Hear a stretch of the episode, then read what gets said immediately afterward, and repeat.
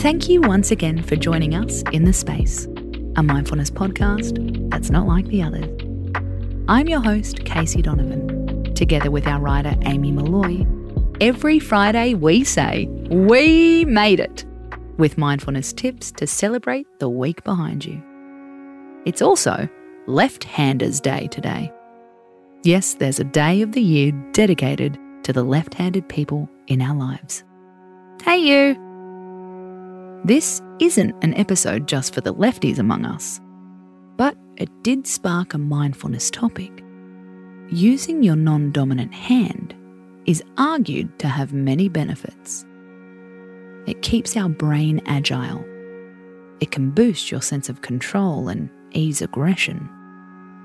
Importantly, from our point of view, it's a really good way to be in the present. Think of all the activities you do on autopilot stir your coffee, brush your teeth, eat dinner, swipe an app, open doors. For most of these activities, we barely even notice we're doing it. This leaves our minds to wander and, a lot of the time, worry. We stir our coffee and think about our deadlines. We brush our teeth and go through our to do list. We eat our lunch whilst thinking about dinner. When a task is just the right side of challenging, we can really find a sweet spot. We're in it. We're thinking about it. We're not glossing over it. Those moments don't get lost or pass us by.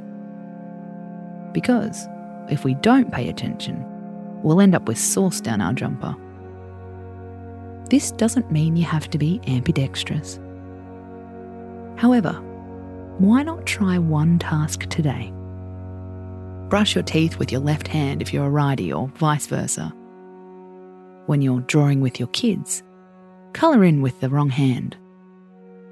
See if it makes you pay attention and even get a kick out of it.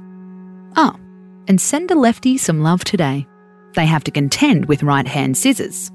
You are modern day heroes. I'm Casey Donovan, and you've been listening to The Space, a podcast written by Amy Molloy. We're back tonight with another mood boosting episode Ritual versus restful self care. Are you getting both? Until then, space out.